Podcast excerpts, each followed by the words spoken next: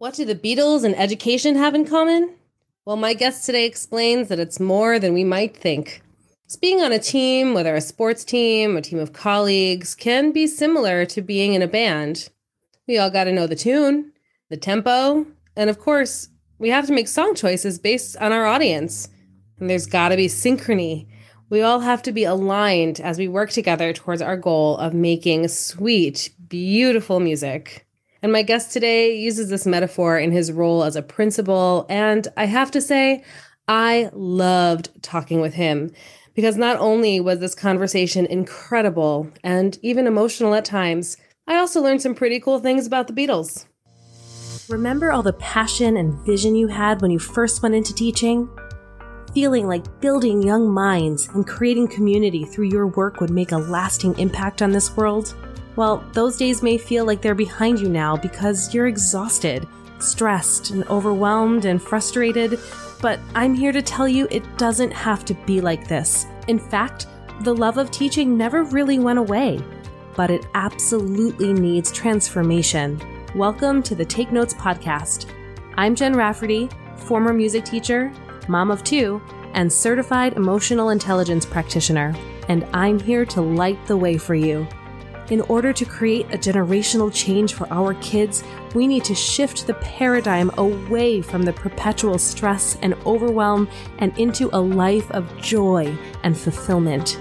This is Education 2.0, where you become the priority, shift how you live your life, and how you show up both at work and at home. So take a sip of steamy morning coffee and grab your notebook. It's time to take notes. This is Sean Gaillard, an educator, administrator, author, and podcaster who believes that all students are future world changers. Mm, yes. An experienced school leader, Gaillard is currently principal of Appalachian State University Academy at Middle Fork in addition to keynoting and presenting at various conferences, Sean is the author of The Pepper Effect Tap into the Magic of Creativity, Collaboration, and Innovation, which I am so excited to dive in and talk about. And in 2018, Sean was named the Lexington City Schools Principal of the Year. And the following year, he was also awarded the 2019 Wells Fargo Piedmont Triad Regional Principal of the Year and named a finalist for North Carolina Principal of the Year. Wow, Sean. Hello. Hello, Jen. How are you? Thank you for uh, having me on.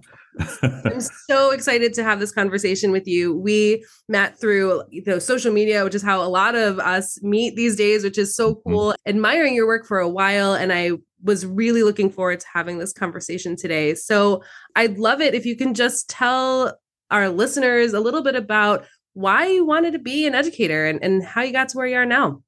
Well, thank you, Jen give me the kind of the quick two part uh, fugue invention story of little Bachnad there of how that happened. Oh gosh, I was maybe six or seven.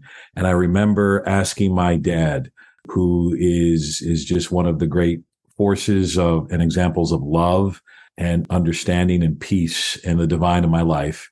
And I remember asking him once, I said, Dad, what's a cool job to have? And I remember my dad uh, kind of thinking about that for a minute and saying that teaching was the job to do because you got to help a lot of people. And I later learned as I got a little bit older that my father actually had an aspiration to be a PE teacher at one point.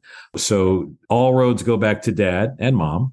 And then the second part of that story or that two part fugue invention was my fifth grade teacher, Mrs. McMonagle, who opened up for me uh, not just a world, a universe of possibilities.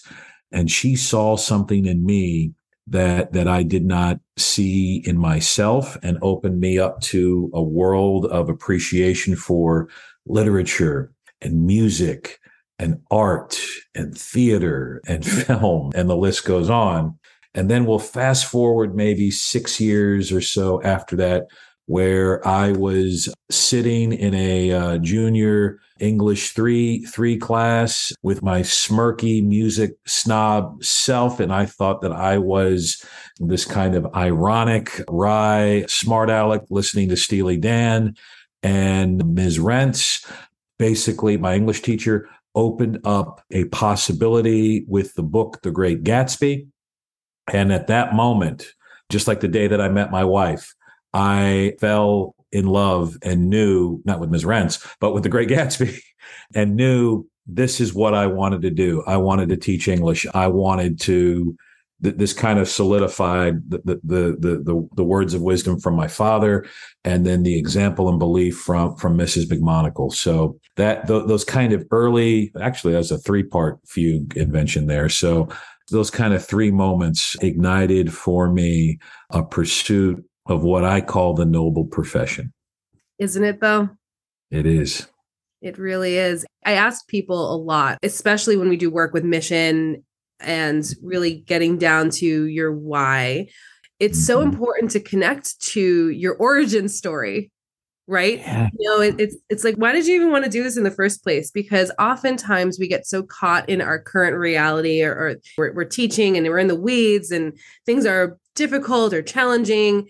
And yes, and sometimes I think when people initially have this conversation of we talk about remembering my why, we're ignoring the problems. No, that's not what's happening. But what we're doing is we're we're reconnecting to something that changed you earlier on in life. And sometimes when you reconnect to that, your perspective can change and there are multiple steps there. But knowing that about your story is is so important. And like you said, entering quite a noble profession. And sometimes it just takes one teacher it does. And, and I like how you framed origin story.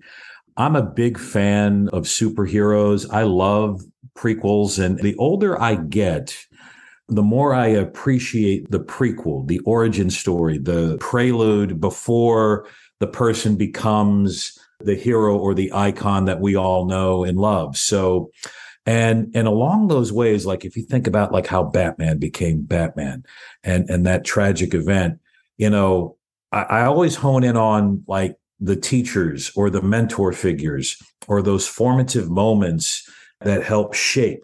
You know, again, we've been talking about music. You're a musician. So, I mean, who taught Beethoven? What was it that I'm fascinated by that? Or, or, or what was that experience that led him wanting to become that Beethoven, the iconic bust that's on, on a piano someplace, you know, or how did Wonder Woman become Wonder Woman? You know, clearly she was a kid sitting in a classroom on the island of Amazon, you know, not knowing that she was going to be this icon. So we always say start with why.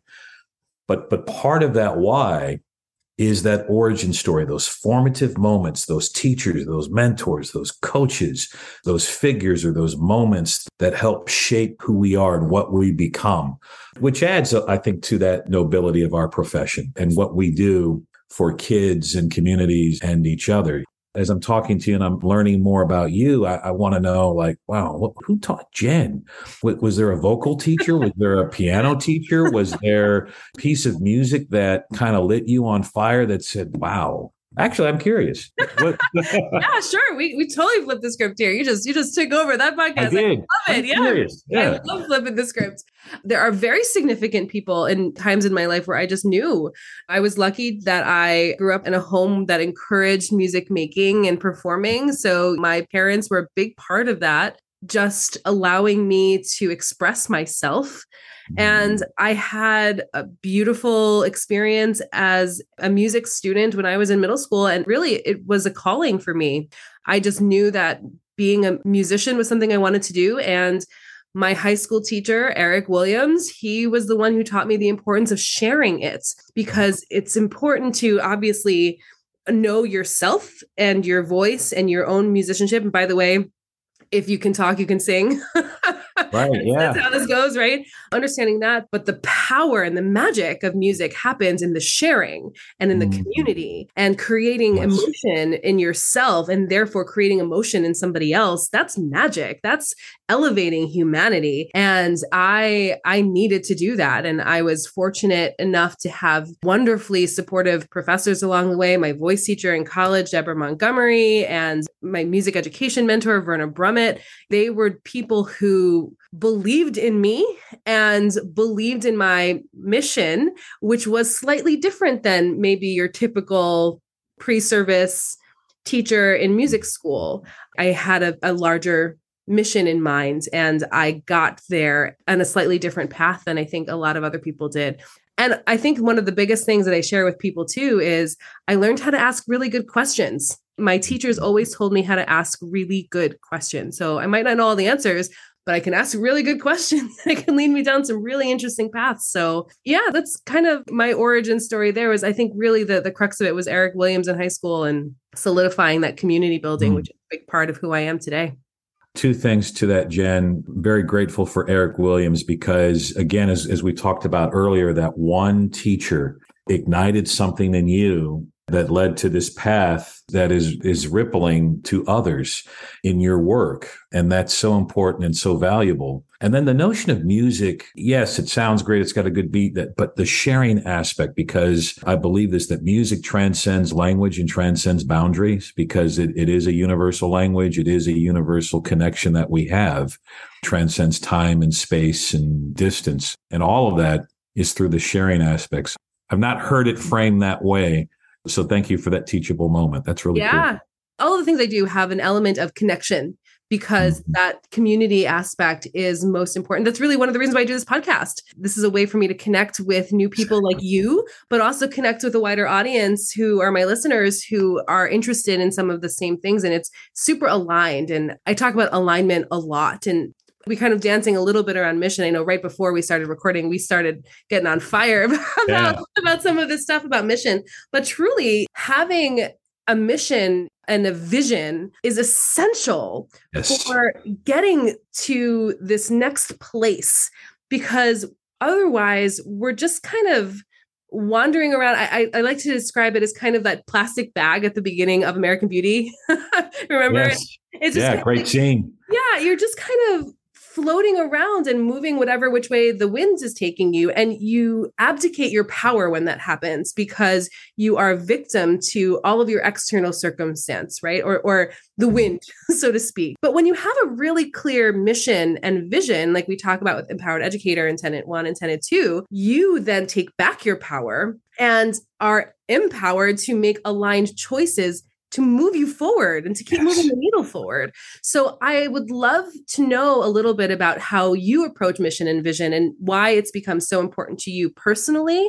And then, of course, how you share that with the teachers and staff that you work with in schools. So I'll backwards design that just a little bit for you. And I really believe that the world turns through vision and, and mission. So I greatly value the work of Simon Sinek and start with why. And I know that is often referenced and sometimes it is not properly packed. We start with why. There's a lot of value in what he is saying. It's not original, but he captures that in a way that when I first heard that TED talk in my first principalship, it really resonated with me. And sometimes as principals, we often make the criticism to teachers. Don't be the sage on the stage. Okay. And I used to be that guy, but I didn't really practice that either. And sometimes as principals, we are guilty of, of doing that same thing. And sometimes it's important to get off that stage and help bring others on the stage with you, so to speak, or work the crowd and work the room. So I often use the story of the Beatles, a band that has ignited a whole lot with me but if you think about their move early on as a band, they wanted to be bigger than Elvis Presley. That was their mission and that was their vision at the time. We're going to be be bigger than Elvis. We want to be this the, the, the greatest music act in the world. And they were very intentional about that. So they set out, we want to be the biggest band in Liverpool. All right. Now we're going to be the biggest band in Blackpool. Now we're going to be the biggest band in, in London. Now that we've conquered England, we're going to go to Scotland. We're going to go to Wales. They were very clear about that. And as a leader, I learned early on, yes, I can have my vision and mission and, my core and, and all these kind of principal buzzwords things, but it's got to be shared. It has to be collective, like the Beatles. And, you know, I'd sit in the parking lot early on in my principalship and go, eh, nobody likes me. Nobody understands, you know, these teachers and why and why me. And, you know, I'd put on some sad Frank Sinatra and, you know, feel sorry for myself. But I realized early on that that vision and mission is something that not not only should be taught and modeled, but it has to be invitational because in principal school and in teacher school, we don't teach that. We don't roll that way. Do the lesson plan, do the unit plan, go, you know, we talked about earlier, pushing the student teacher in the deep end of the pool and Sometimes they're with, with some burnout cooperating teacher. Again, I'm, I'm being very judgmental and I, I don't want to be that way, but because there are a lot of programs out there that get it and prepare our teachers well. So I want to say that. And, no, but, but that happens. And it happens. yeah. talk about it in a way that's productive and problem solving about it because otherwise it gets just shoved under the rug. And that's, I think, perpetuates some of these issues. So yeah, let's here we're going to yeah. talk about all the things. all right, let's do it. So. Thank you, Jen. So yeah. I'm very transparent about it. So I, you know, the school that I, I get to serve right now, which I'm so excited about, I'm, I'm just completely jazzed about being a part of uh, the academy. I had shared with our faculty, and I was very vulnerable about it. I said, in order for me to be the best possible helper and principal for you, I need to know what the gig is. You know, as you know, back in back in my guitar band playing days, what's the gig? What's the set list? Are we going to start off with this song? Are we going to end with this? Is is this is this a crowd that's going to be be drunk? Is this a crowd that's going to be happy? And, and I needed to kind of understand all of those things. And it's the same way as a leader. I need to know what's the gig? Where is it that you want us to go? Where is it that you want we to be at? Where is it that we need to be? And what is the dream? What's the dream? What is it that we have to aspire to for each other and for our kids? And you can't just do that at the beginning of the bloody year, right? You just can't do that in a kumbaya icebreaker. It's got to be relentless and it has to be invitational. And you have to ask questions. I shared with the faculty yesterday, what, what are your dreams? I'm new to this school and I'm excited about it but I want to know what your dreams are. I want to know, uh, I want to support those dreams and celebrate those dreams. And perhaps by doing that as a faculty together, then that'll ripple to the students, to our kids, and it'll ripple to our families. How cool would it be if, if you're in a contentious parent teacher conference and instead of saying, Jen doesn't do her homework, how about starting the conversation with, okay, hello, Oh, how are you? What's our dream? What's your dream?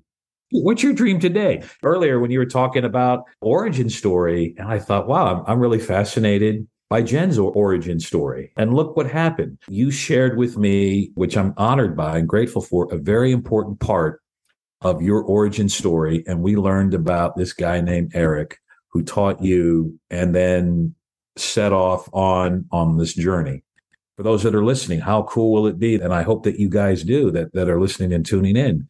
Next person you see today, ask them, what's your dream? What's your origin story? So I think by shifting those conversations and flipping the script and putting mission and vision as again, not something that's stuck in a school improvement plan or on some torn and frayed poster board that that's in the workroom and nobody looks at it because everybody's looking for the donuts. Again, it's got to be organic. It has to start, I think, with us and the principal we have the ability because of our role to raise that conversation up and invite each other in because sometimes teachers aren't going to always do that and feel comfortable or feel psychologically safe doing that. And i and, and you mentioned a big part of your work is emotional intelligence. And you got to read the room just like a musician. You know that. Like when you were, you're probably planning your programs. We're going to have a lot of mommies and daddies and grandmas. And so therefore, we might not do uh, Welcome to the Jungle. actually, that actually would be kind of cool, not acapella version. We've done stuff like that.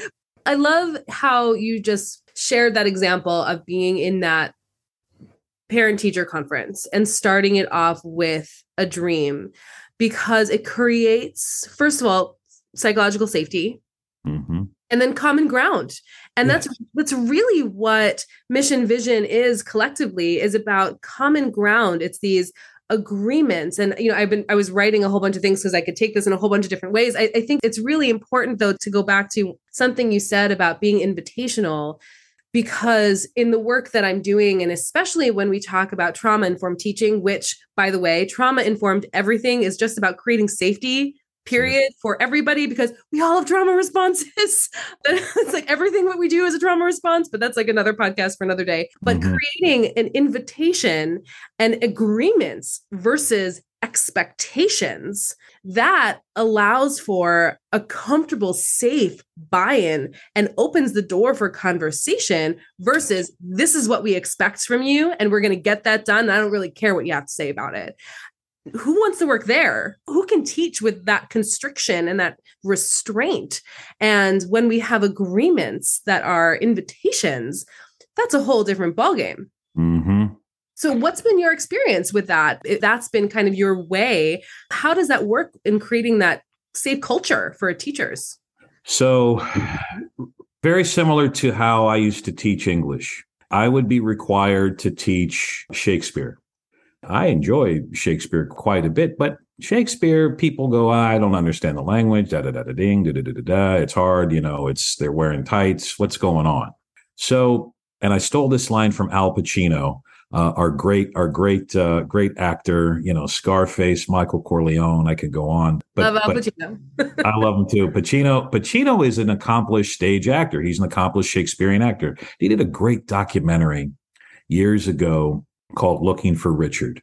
Where he basically kind of walked the streets of New York. You should check it out. You probably uh, some of those places will be familiar to you. And he basically just asked people. His, his, whole his whole mission in the movie was to teach people about Shakespeare. You know, I'm tired of hearing about people complaining about the language and iambic pentameter. We have to tune our ears up because the language is the same. We just have to tune our ears just a little bit. And that stayed with me in terms of approaching teaching Shakespeare. And I would tell that to students. You have to tune your ear up. It's the same thing as a principal. You have to tune your ear up to the people whom you serve. And you do that by assuming positive intent and also tuning into and assuming, correctly assuming that everyone has a gift and a strength to add to the gig. Okay. Again, very much from my band days. I mean, look at these fingers. These are rhythm guitar fingers. I am not Jimi Hendrix. I don't play like Brian May from, from Queen, and I wish that I did. I am a rhythm guitarist. I am a rhythm guitarist that wants to be a drummer. Okay. so, and so I lock in with, with the drums. I lock in with the bass and, and I will do everything possible to support the melody. I'm great at that.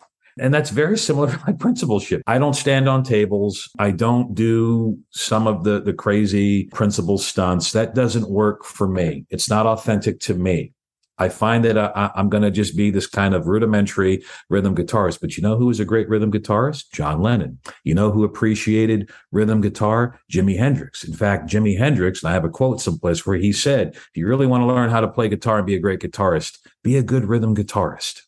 So you tune into people's strengths. So just this week, Jen, I had some nerves and some angst about the opening faculty meeting because it's my first time at the schoolhouse it is it is a tight, beautiful, supportive community, and I don't want to blow it. And so rather than me being that stage on stage on the stage, you know, I had all these planning meetings and, and I was listening to folks on our team. I thought, wow, you've got a great idea there with morning meeting. Could you share that and model that at our opening meeting? And I asked our instructional coach and and and she did it and she did a beautiful job. Then I got to thinking about, well, man, we've got a music teacher in here someplace. Wouldn't it be cool because music is the universal divine language? What if I called the art the music teacher who I hadn't met just yet? I had this kind of crazy idea about what if we all had like random instruments and made a sound together because our theme is one band, one sound? Could you lead and facilitate that session? And we had this like really giant drum circle and we're all collaborating. Then I thought we got a PE teacher I know, I'm going to assume, knows the value of a good brain break. I ran into her and I, I, said, Hey, do you mind doing a brain break? So it's just leveraging other strengths and gifts to create that culture of safety. And all of that is, again, tuning your ear up, reading the room, and assuming positive intent and knowing that the people around you all have a gift or a strength to share. It's very similar to music, which you said. If you could talk, you can sing. If you if you love music, you can play. Sure. Well, well, no, you're not going to start off singing like Pavarotti, but you're going to start off singing like you, and that voice is important. And how cool is it that we get to have that in the gig? Now, sometimes that's that's hard too. It's not always easy. I got lucky with those. You know, sometimes you, it takes time. and you may not always see. You may have some biases or some preconceptions that you try to get out, but you really have to tune in and listen. That's the other part of music, right? And the other part of leadership. Sometimes we just have to quiet ourselves, pause. For those of you that, that aren't watching this, I'm like moving back. And and you sit back and you look at the whole room. You look at who's there and you see what comes out. And leaders too, we're we're good at eavesdropping. You got to eavesdrop a little bit, right? Eavesdrop on those conversations in the faculty meeting or when you're at the copy machine tune in and, and if you hear something finding that common ground and i love how you mentioned that how we got to find that common ground with folks oh, wow you do that too listen to that or you watch that show too or oh wow i saw you the other day when i was coming into the schoolhouse. You were doing something really cool with kids. About sharing that at the next plc or or i know that the perfect bandmate for you that's going to really help you do this even to another level that we didn't dream of. Let's see what happens.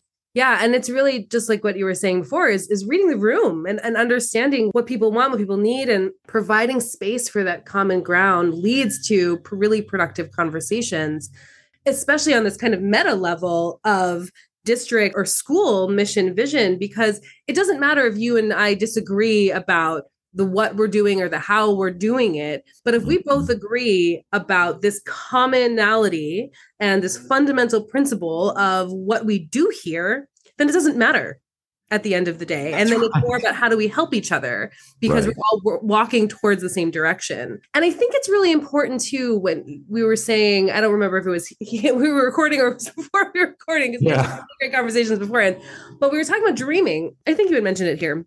Mm-hmm. And you, know, you had said sometimes it's difficult for teachers to dream. And I think this is really important because I have observed this in my work as well. And I think a lot of it has to do, again, with that culture of expectation. Yeah. Because when we are feeling stress, anxiety, pressure, frustration, overwhelm, I'm saying we, just humans, yes. we lose our capacity to dream. Mm. We, we cannot do that anymore. Biologically, our brain is not allowing us to do that because we are in fight, flight, or freeze, and we don't need to dream when we're being mm. chased by a bear. So we actively shut off that part of ourselves. And so when we are in a place that we're asked to dream, oftentimes I get blank brain, I don't know, or I'm confused about the question right? Or mm-hmm. there's some sort of procrastination about doing that exercise. And it's truly because we haven't created spaces where it's safe to really talk about our dreams. And I'm wondering if you've had that experience or what has been your experience when you're talking about dreams. Thing too is when we turn off that part of our brain for dreams. I mean, that can sometimes lead down and I've had all kinds of experiences that that can lead down a path of anxiety. Mm-hmm. That can lead down a path of unwellness. That can lead down so many deep, dark rabbit holes. So the thing with dreams, again, maybe I've listened to too many Beatle records. No such um, thing. There's no. there's something about. I mean, that band, for for all intents and purposes, shouldn't have happened. And their story for me fuels this notion, this concept of the impossible becoming possible. And everything that has been created has been ignited into reality started with some sort of dream. And yes, I don't think when Michelangelo woke up and when he was told by Pope Julius to paint the Sistine Chapel, again, he's Michelangelo was a sculptor. He didn't want to paint the Sistine Chapel, but the Pope told him, and and he struggled with that. And if I could travel back in time, I would love to see Michelangelo's doubt and angst when he's staring at this ceiling, and somehow he wrestled with it and he made it happen. But somewhere along the way, he had a dream. He had a vision to do that. Mrs. McMonagle, my fifth grade teacher, saw something in me that I did not see in myself and ignited that.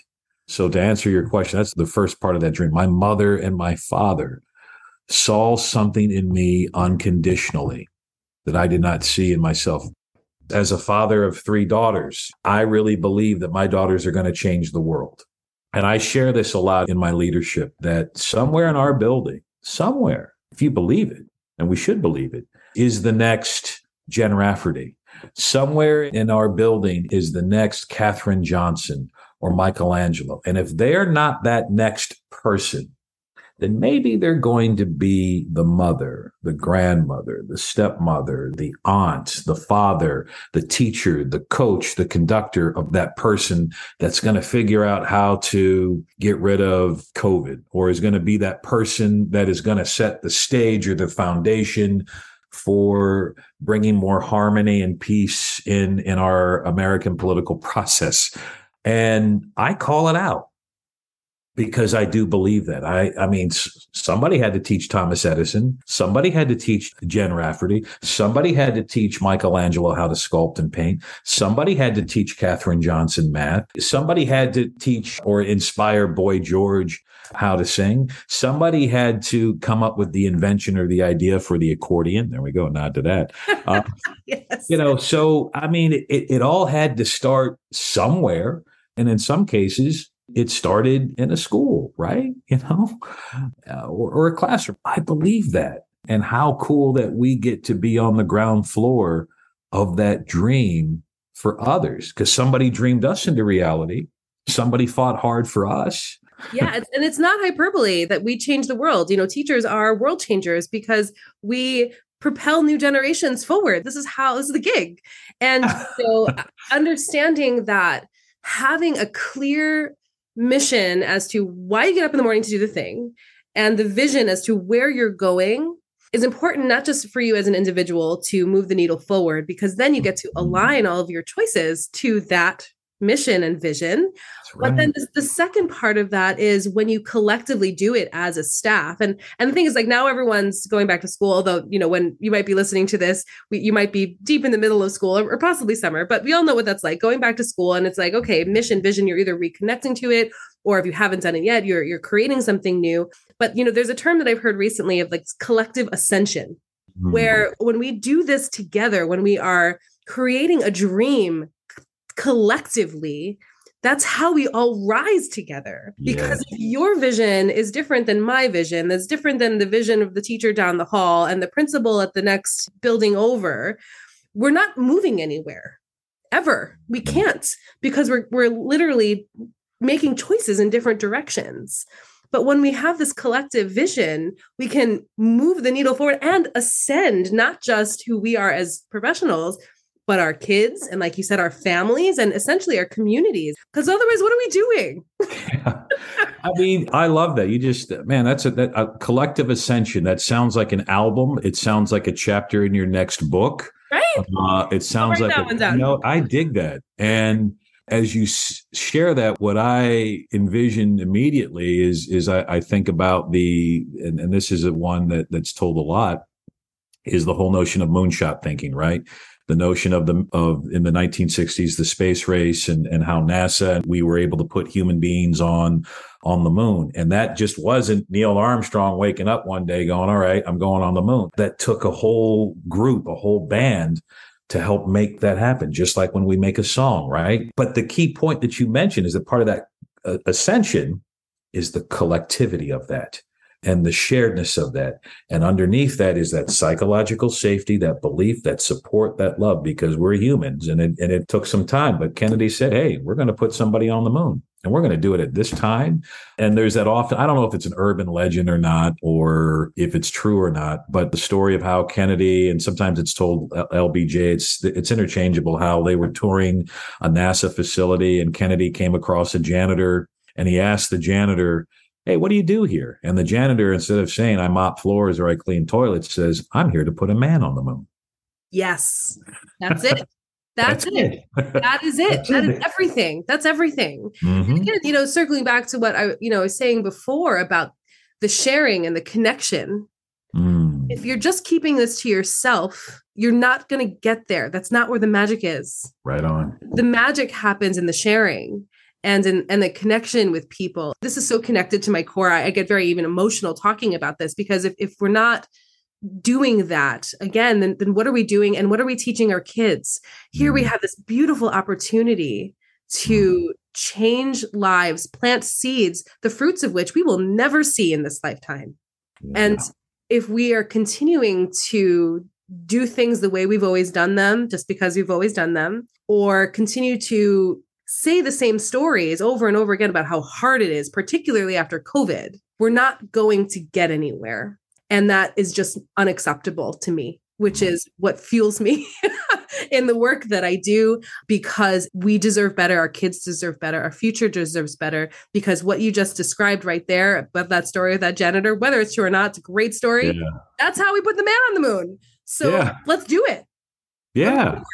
And as educators, and again, there's policies and have tos, and there's accountability. And if we put the dream and the vision and the mission in the forefront and it's invitational, man. And, and if we believe that we can change the world and that we are part of that spark, get, all that stuff gets lost. It does. It gets lost. It does. And usually it's about this time of the year where we have that joy and we're ready. I mean, I'm excited about back to school and, and getting school supplies and get my school shoes. And, and then usually the honeymoon ends about September, but it doesn't have to It because we, it does, it can't. It can't. it can't. We Because can't let it do that. No, this is the work that makes everything else work. This is the most important work. And it's that, you know, bringing it back to what we were talking about too about pre service, you know, it's all about deliverables and our idea of what success looks like. And some of the stuff that we're talking about, dreams, it's not quantifiable. And so it's very difficult for people to understand and place value on something. We don't place value on things that's not easy to understand. Dreams are something that's not tangible. So it can be very easy to dismiss because there's no way to quantify whether or not we've done it or not. so we forget, and that initial inspiration dies and we forget about that integration.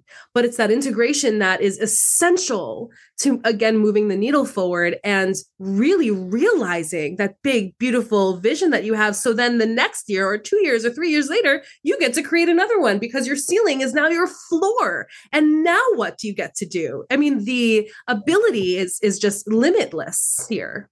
Teaching and the thing that you just sparked, and in- indulge me in this analogy teaching is like building a cathedral. Someone had a vision that we're going to build this big, beautiful structure. And, you know, these cathedrals, some of them take, you know, hundreds of years to build. And the folks that had that, that initial thought or idea or vision or dream, if you will, they didn't live to see it happen. But they knew that they were doing something good and pure and beautiful for the world, for others. And sometimes with teaching, we're building that cathedral and sometimes we're stuck in the ground floor and we're not, and we don't get to the spire or, or the rose window or whatever it may be. But that's the beauty of it is, is there's another person who has that same investment in the dream, that same investment in the gig that's going to help build and make this, this beautiful structure, this work of art for the world. And there are cathedrals that are literally standing the test of time for the world. That's the same dream. That's the same gig for for teaching. We may not, you know, it's like Martin Luther King in his last speech, the mountaintop speech. I may not get there with y'all, but I see it and I know it's there. And I know that you are going to get there and it's going to happen for the world. So that's an important hosanna that I think we miss in the gig. And that's why it takes that same relentlessness, that shared psychological safety, tuning into the room to help each other. Because teaching, it is also heart work as well, but we're human and we have limitations and, and we've got to take care of ourselves and, and fill our own buckets and find that peace and balance that's so key and value that. So 100%. I, I appreciate your take on that, Jen. Yeah, yeah, absolutely. You know, just as a side to that, I don't want to go down this rabbit hole too far because this is a whole nother podcast too. But as, as far as self care and things like that and, and overall well being, again, if your mission is this thing over here, in order for you to reach that mission, mm-hmm. you need to be well enough to do that. Right. you can't do that if you're burnt out and exhausted and sick and tired and anxious. So, you know, self care isn't about taking the day because you have to get away. It is alignment because mm-hmm. if you really believe in that mission and that vision, then that means that you need to show up as your best self. So you need to make decisions that allow for that to happen. So all of this, you know, truly, and, and really all of my work too, like I shared with you before, is completely mission and vision centric. It has to be. Otherwise, I'm again that bag at the beginning of American Beauty, floating in every which direction. And life's too short. I don't want to abdicate my power to that. I want to be empowered to make the decisions of who I want to be and how I want to show up and what I want to do in this world. And I know that every teacher who got into teaching wants to have that impact. And here's here's a big part of the how we get to do that is being really clear about mission vision and part of your work and and that key word that resonates with me and you, and you just shared it is empowerment. And it reminds me of and i'm going to make a plug for a friend of mine and a colleague who i think actually she's probably would be a better guest on this than i am but julie hasson who is professor at appalachian state university and former principal and she teaches and supports me and she teaches and supports other school leaders. She's got a great book called Safe, Seen, and Stretched in the Classroom. And one of the quotes in there is that the best way, I think she tweeted this out. I may have retweeted this this morning actually, is that if you, the, the best way to take care of students is to take care of teachers. And part of that taking care, yes, there's donuts and breakfast and trinkets and things but but we also need to to feed and inspire empowerment. And that empowerment it comes from guys like me who we do have a role we do have a say stage and we have to tune into that. We really we really want to take care of our kids. We've got to take care of our teachers. Yes jeans days and crisp and surprise krispy kreme donuts are important and are needed and are necessary but we also need to operate around that realm of empowerment. And you do that by tuning, reading the room, and you tune into folks' strengths and gifts, and you assume that positive intent because it's there. And people start at all. I mean, you, you hear that too. People, I mean, I used to have those dreams too as a kid, play in school, and I'm going to have my classroom and hear my little Star Wars figures. They're my students, you know, and I'm teaching them. I used to do that. That's key, that empowerment piece and there's other way, there are multiple ways to empower educators and teachers. And I, I find one of the best ways, find that gift, find that strength, find that rhythm guitar player. And even though that rhythm guitar player wants to be Hendrix, that rhythm guitar player has an important role. Call it out. Yeah, absolutely. Absolutely. And, you know, it's funny that the donut days, when I talk to people about that, school leaders who share, this is what we do for our teachers, you know, I say, that's great that donut day was Monday. So what happens on Tuesday? That's right. right. Yeah. What happens Thursday? yeah. What about Thursdays? What happens then? So it's this consistent thing. And again, coming back to those themes that you said about assuming positive intent, which is a huge part of everything that we do when we communicate with people and create community, but sharing that invitation to, you know, this is just what we're doing here. So I know you've alluded a lot to your book. I would love to just explicitly talk about it for a second about obviously you've shared some of your inspiration for it, but how do you really use that as a tool for the map, if you will, of how you do what you do.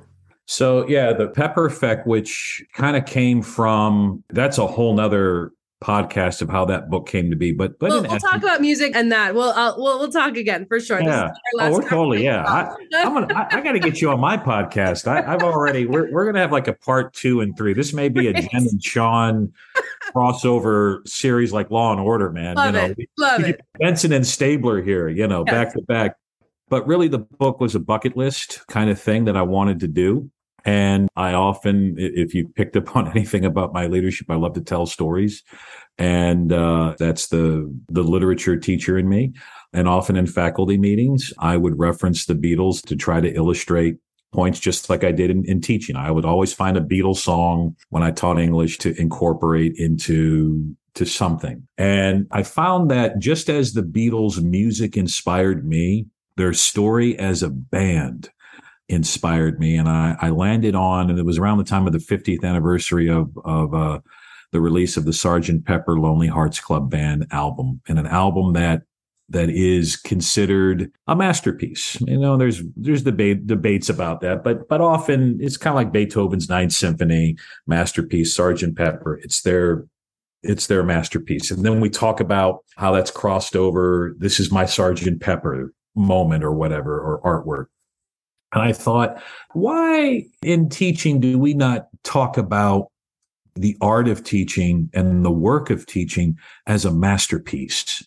That we're going in there and we are creating a masterpiece just like Beethoven did for the Ninth Symphony, just like Brian Wilson did for Pet Sounds, just like Joni Mitchell did for Blue, just like Miles Davis did for Kind of Blue. So why can't teachers aspire to that? Like we go into the building, man, we are creating a masterpiece for kids. This lesson plan is a masterpiece for kids. The collaborators that I work with are like my bandmates, like Paul McCartney and John Lennon and Ringo Starr. So the book is rooted in four riffs, if you will, that, that I call the pepper effect. And I use the backdrop of the Beatles story of making Sergeant Pepper, and then I crosswalk it to education. And the pepper effect is essentially four riffs. So it's believe in your masterpiece, believe that what you're doing for kids and for the profession is at a masterpiece level. Believe in your vision, believe in your dreams, believe in your collaborators, believe that we are in this together and believe in each other's strengths and gifts. And then ignore the naysayers, ignore those folks that are so willing and ready to tell you you can't or you won't or why are you doing this? And all of those four riffs kind of crosswalk back to the Beatles. The, the famous story I tell is when they were recording the, the Sgt. Pepper album and the Beatles kind of went into their studio isolation time and stopped touring and stopped making television appearances. And they really focused on, on recording that album. Well, the British press began to circulate stories that the Beatles were finished and and that the Beatles were over and uh, what are they doing in the studio? How could they? And there was a lot of naysaying. And Paul McCartney tells the story of how they were reading those articles, the band, and instead of saying, oh my gosh, the British press, they're insulting us and saying that we can't, Paul McCartney said, man, we used to laugh at those articles and, and went like, wait, wait until they hear what we got cooking. You just wait. And when we finish this out, we're going to blow your mind. And um, I'm inspired by that. I still am. I get chills when I tell that story because so often we're told as educators, right, that you're not empowered. You can't do this. Or why are you teaching that? You're not making a difference. You're not making an impact. And yes, there are things in the profession, our noble profession, we're under an attack. And there are things that that have diminished the nobility of what we do. Don't get me started on a livable wage for teachers, a de- more than a livable wage, right? And compensation and advancement in those things. I mean, there are a lot of external forces that are unjustifiable and just unethical and just wrong for what we're doing for our world changing work.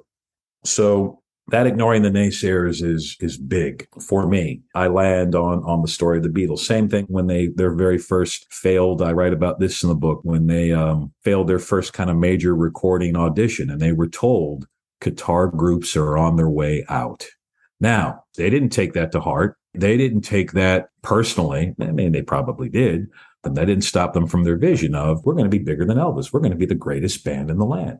So what did they do? They changed it up. They fired their drummer, Pete Best. Sorry, Pete. Um, they hired Ringo Starr.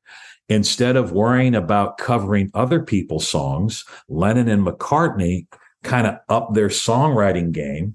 I mean, they changed things up and kept at it, kept gigging, kept performing, and got it. Eventually, got a recording contract thanks to George Martin and Brian Epstein, their manager.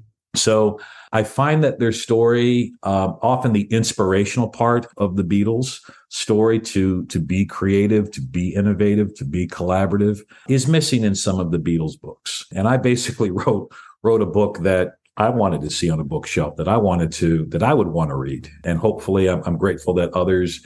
Uh, I, I, am a D-list author. I am not a best-selling author, but I'm grateful for those folks that have given me the gift of their time to read the book and to share to share things out. And you know, I uh, you know, when the book first came out in 2018, uh, a school in Canada adopted the book as as their school wide theme, and and they their drama club adapted the book for stage. I was really honored by that. That kids put did like a play version of the book. I just learned recently about a principal who um, is is doing that as as her school wide theme. So those kind of moments are very meaningful to me and make this D D list author very very proud that that my little scrim of a book is making a difference for others on the school level. Amazing. I'm looking forward to diving into that and having a conversation about that too, because there's so much there. And I think the big piece of that, you know, is how easy it is for all of that negativity to affect your decision making. But especially as a teacher, that then is passed on to the kids too. So, not just believing in your dream is important for you, it's important for the people who are watching you too. And just like the Beatles having their big, beautiful dreams, realized everything's possible. It is so possible. It is possible. So before we go, I have one last question for you. Of course. And that is I ask every single person because it is important that we share our dreams out loud. Otherwise, we don't know what they are, and, and neither does anybody else. So, what is your dream for the future of education? I have a, a two part dream. Um, so the first part is, and I, I write about this in the book. I, I want Paul McCartney and Ringo Starr to have a concert at my school. So that's that's that's that's like one of my dreams. Like I'm gonna walk in and Paul and Ringo are gonna be there with their instruments and they're gonna say, Hey, we need a rhythm guitarist. You want to play? And uh, we're gonna play on the roof of the school. So that's that's the first dream. My dream for for education is that, oh, wow, I have so many, that every student, every child has what I had, had a Mrs. McMonagle that saw something in me that I did not see in myself. I want every child to have that. And I want every teacher to have that and to know that they can be empowered to make that impact. Mm. Yes. Sorry. no. Hey, listen, don't ever be sorry for tears. My people who know me well know that if I'm not crying every day, something's wrong with me. Whether it's you know, beautiful moments of joy or gratitude or whatever, it's it's beautiful and it comes from the heart. And I appreciate so much that you just shared that because of how important that is for people to hear hear that enough i think in this small way even just this podcast this is also how we help change the world that's right pal and it's that connection that's mm-hmm. the gig it really is and i'm so grateful that you uh, took the time to have this amazing chat with me we are so not done no no I would love for us to continue the conversation. You have an open invitation to come on my my little podcast, uh and and I'm excited to read your book. And uh, it is coming to my town August 22nd. So amazing! Isn't that amazing? Uh, it's so so quick these days. So I am going to put everything in the podcast notes. So if you're listening, you can follow Sean on all of the social media handles and uh, find the link to his book right there in the podcast notes. Thank you so much again, Sean, and thank you for listening. And if you enjoyed today's podcast, don't forget to write a good review, and I will see you next time. Incredible, right? Together, we can revolutionize the face of education. It's all possible, and it's all here for you right now. Let's keep the conversation going at Empowered Educator Faculty Room on Facebook.